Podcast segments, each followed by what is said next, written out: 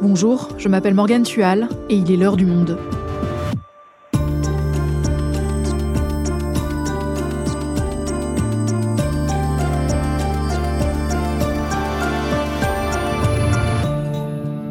Aujourd'hui, des milliers de morts, des dizaines de milliers de blessés.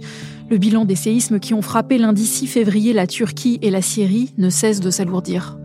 Partout, dans les territoires touchés, les mêmes scènes de désolation. Des immeubles effondrés et des habitants qui errent à la recherche d'un abri ou d'aide. C'est ce qu'a constaté Nicolas Boursier. C'est le correspondant du Monde en Turquie. Il s'est rendu dans les zones dévastées par ces tremblements de terre. Il nous raconte ce qu'il a vu. Nous recevrons ensuite Philippe Ricard, qui suit la diplomatie pour le monde. Il nous expliquera pourquoi la situation géopolitique actuelle complique l'aide internationale. Séisme, après le drame, comment aider la population? Un épisode d'Esther Michon, réalisation Amandine Robillard.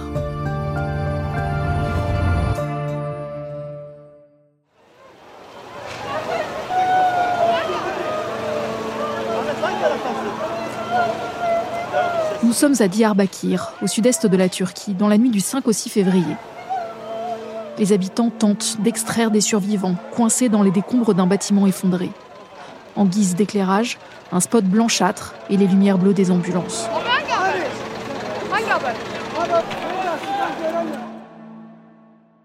Un peu plus tôt dans la nuit, à 4h17 précisément, une première secousse de magnitude 7,8 survient.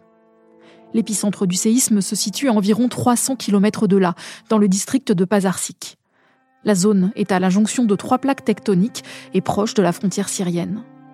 Des dizaines de répliques vont suivre, certaines d'une magnitude très élevée.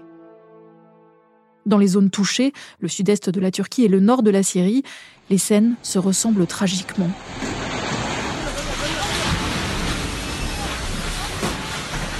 Les immeubles tombent, les uns après les autres, secousse après secousse.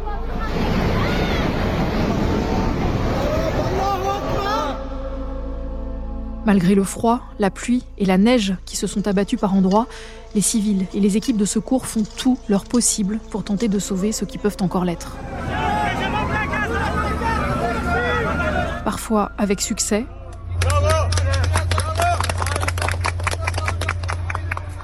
mais parfois les secours ne viennent pas. Comme ici, dans la province de Hatay, au sud de la Turquie.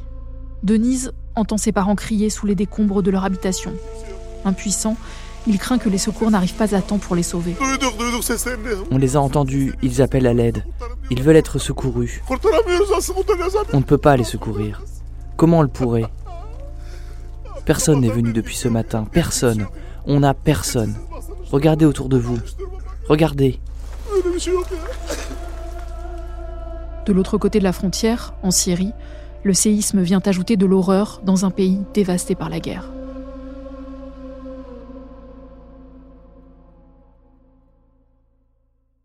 Nicolas Boursier est le correspondant du Monde en Turquie. Il s'est rendu dans le sud-est du pays juste après le premier séisme. Il est difficile à joindre, le réseau est abîmé. Mais mardi soir, au lendemain du tremblement de terre, depuis sa voiture, il a pu nous raconter la situation à Gaziantep. C'est une ville située à une trentaine de kilomètres de l'épicentre de la première secousse.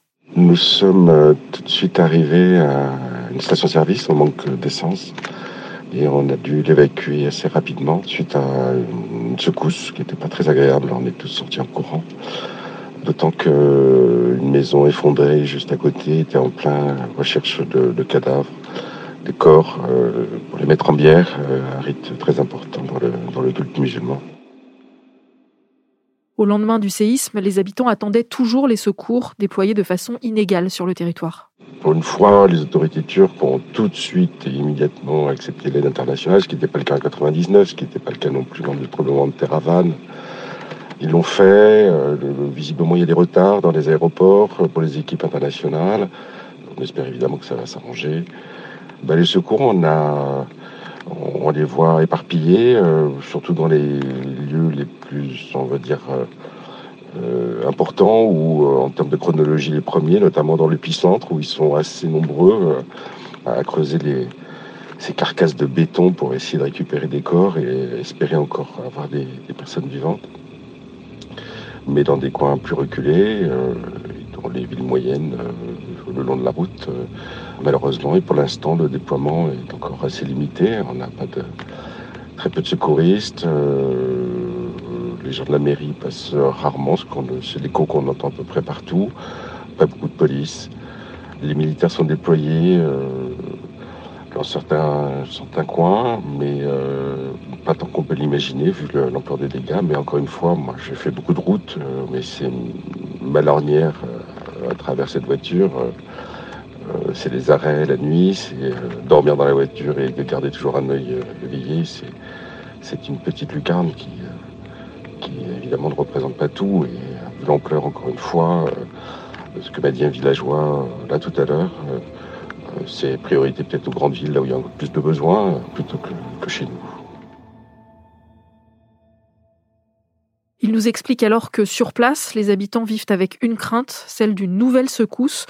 Le séisme de lundi est le pire que la Turquie ait connu depuis celui du 17 août 1999, qui avait tué 17 000 personnes. Les nouvelles secousses, c'est vraiment le, sujet permanent ici. Euh, même sans poser la question, euh, on fait comprendre que de toute façon, il y en aura pas plus tard que tout à l'heure, j'ai garé la voiture au pied d'un immeuble parce que pour chercher de la nourriture et on est venu me voir euh, gentiment pour dire de dégager très vite. Euh, la personne avait complètement raison, ça a tremblé euh, quelques, minutes après.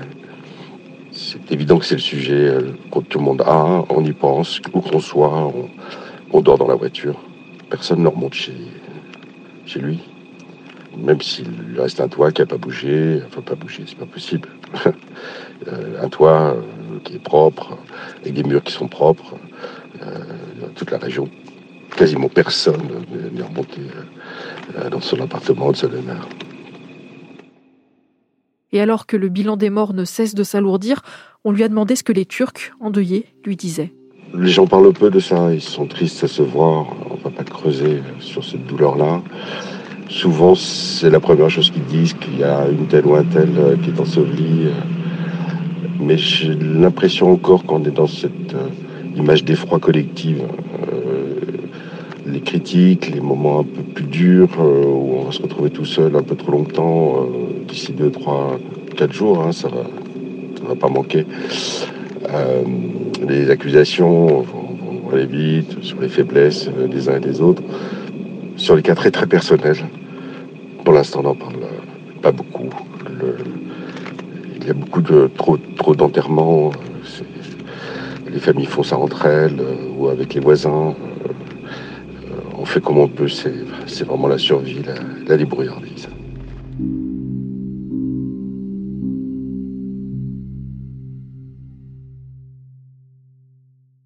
On quitte maintenant la Turquie pour revenir en studio avec toi, Philippe. Bonjour. Bonjour. Tu es correspondant diplomatique pour Le Monde. On a encore du mal à prendre la mesure de la catastrophe qui s'est abattue sur la Syrie et la Turquie. Mais l'enjeu maintenant, c'est que l'aide arrive partout dans les zones frappées par ces séismes. L'aide locale, bien sûr, mais aussi l'aide internationale réclamée par les deux pays. Or, la situation géopolitique complique la donne. On sait notamment que la relation entre la Turquie et les États européens n'est pas au beau fixe. Est-ce que c'est un frein? C'est vrai que l'aide internationale est absolument euh, vitale dans la mesure où si elle est là euh, rapidement, ça permet euh, d'aller chercher des, des, gens, des victimes qui sont peut-être encore vivants, pour euh, essayer de limiter le bilan euh, déjà très meurtrier de ce séisme, ce double séisme. L'aide internationale, en fait, euh, est venue tout de suite sur la Turquie. C'est vrai que les relations entre la Turquie et ses voisins européens sont souvent très compliquées, très tendues, sur les enjeux migratoires, sur les tensions en Méditerranée, sur le double jeu de la Turquie au sein de l'OTAN, l'Alliance Atlantique, qu'on constate beaucoup en Syrie, qu'on constate beaucoup aussi dans le conflit en Ukraine.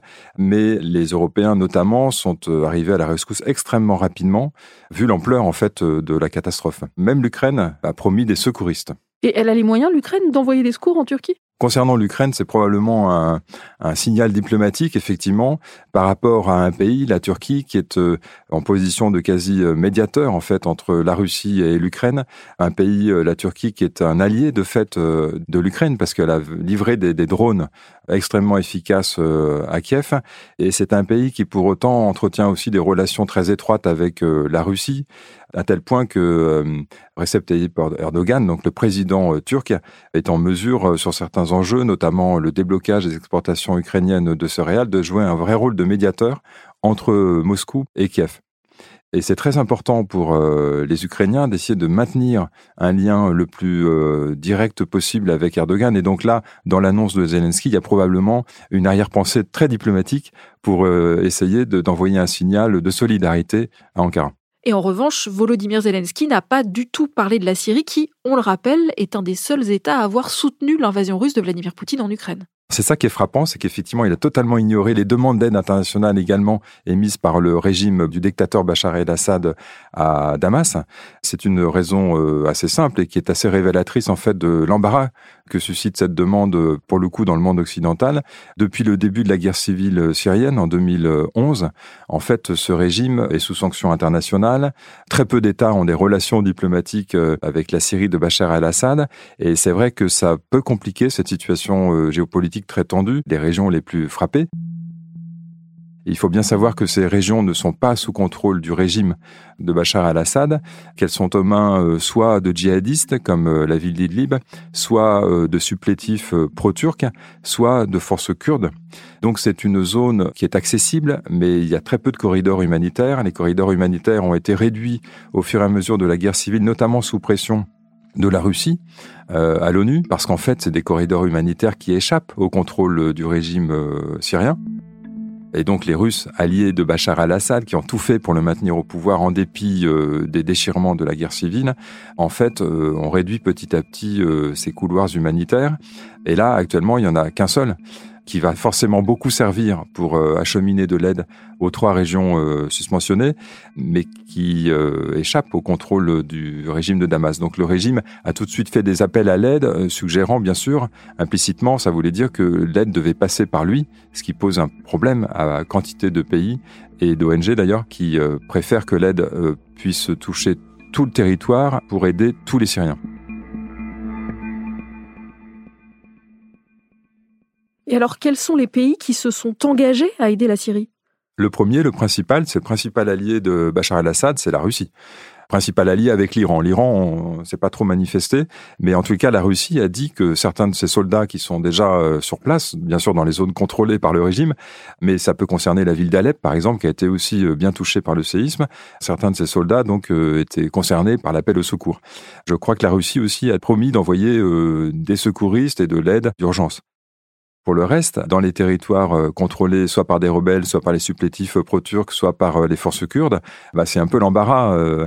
Vous voyez, quand la France a dit très très vite qu'elle allait envoyer 139 secouristes en Turquie, il n'a pas été question de dérouter une partie de ces équipes vers la Syrie, même vers les territoires qui échappent au contrôle du régime. Il y a le cas de figure d'Israël qui est assez intéressant parce que Netanyahou a très vite fait savoir que par des cadeaux diplomatiques, sachant que son pays n'a pas de relation diplomatique officielle avec la Syrie, il avait été sollicité euh, et que le gouvernement israélien, dont Netanyahou est le premier ministre, était prêt à envoyer des secours également. Mais très vite, en fait, dans les heures qui ont suivi, le gouvernement de Damas, le régime, a démenti euh, ses contacts et cette demande d'aide. Donc c'est assez euh, emblématique en fait de l'embarras de quantité de pays qui sont pas les alliés proches bien sûr du régime à pouvoir lui porter une aide même si c'est dans des territoires hors de contrôle de ce même régime. Et pour le moment, les deux pays sont sous le choc, dans l'urgence des secours. Mais que va-t-il se passer ensuite pour les populations frappées par cette catastrophe? La difficulté, c'est que, en plus, on est en plein hiver, c'est-à-dire que, à la fois, euh, les conditions euh, climatiques sont extrêmement rudes. Il avait neigé peu de temps avant le séisme dans pas mal des zones touchées. Il a plu beaucoup, je crois, la, nuit du séisme. Il fait froid. Les populations sont euh, sans abri. Donc, la priorité, c'est à la fois de les reloger et puis de les nourrir, sachant que il y a la crainte de nouvelles répliques. Donc, il y a une situation d'urgence humanitaire qui est extrêmement compliqué. Ça, c'est à, très court terme. il y a d'ailleurs une, une colère qui monte, hein, notamment du côté turc. Hein. Du côté syrien, c'est plus difficile de savoir, mais il y a une colère qui monte parce que, en principe, la Turquie est quand même un État qui fonctionne, qui est même extrêmement puissant, extrêmement fort. Et il y a une colère parce que manifestement les, secours sont très très désorganisés, l'étendue des dégâts est telle. On parle de, milliers d'immeubles hein, qui ont été pliés euh, comme des châteaux de cartes après ces différentes euh, secousses. Il y a sans doute beaucoup de victimes qui sont peut-être encore vivantes sous les décombres et qu'il s'agit de, sauver au plus vite tout en s'occupant parallèlement de ceux qui ont survécu et qui euh, n'ont plus de logement. Et que peut-on faire, nous, pour aider?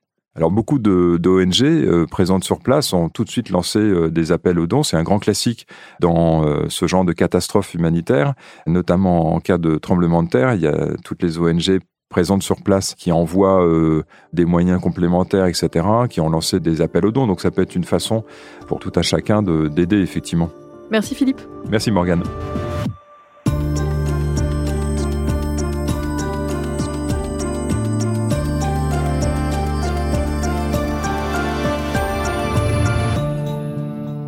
Pour suivre l'évolution de la situation en Turquie et en Syrie, rendez-vous dans la rubrique internationale en vous abonnant sur notre site lemonde.fr. C'est la fin de l'heure du monde, le podcast quotidien d'actualité proposé par le journal Le Monde et Spotify. Pour ne rater aucun épisode, vous pouvez vous abonner gratuitement au podcast sur Spotify ou nous retrouver chaque jour sur le site et l'application lemonde.fr. Si vous avez des remarques, des suggestions ou des critiques, n'hésitez pas à nous envoyer un email à l'heure du monde L'heure du monde est publiée tous les matins du lundi au vendredi. On se retrouve donc très vite. À bientôt!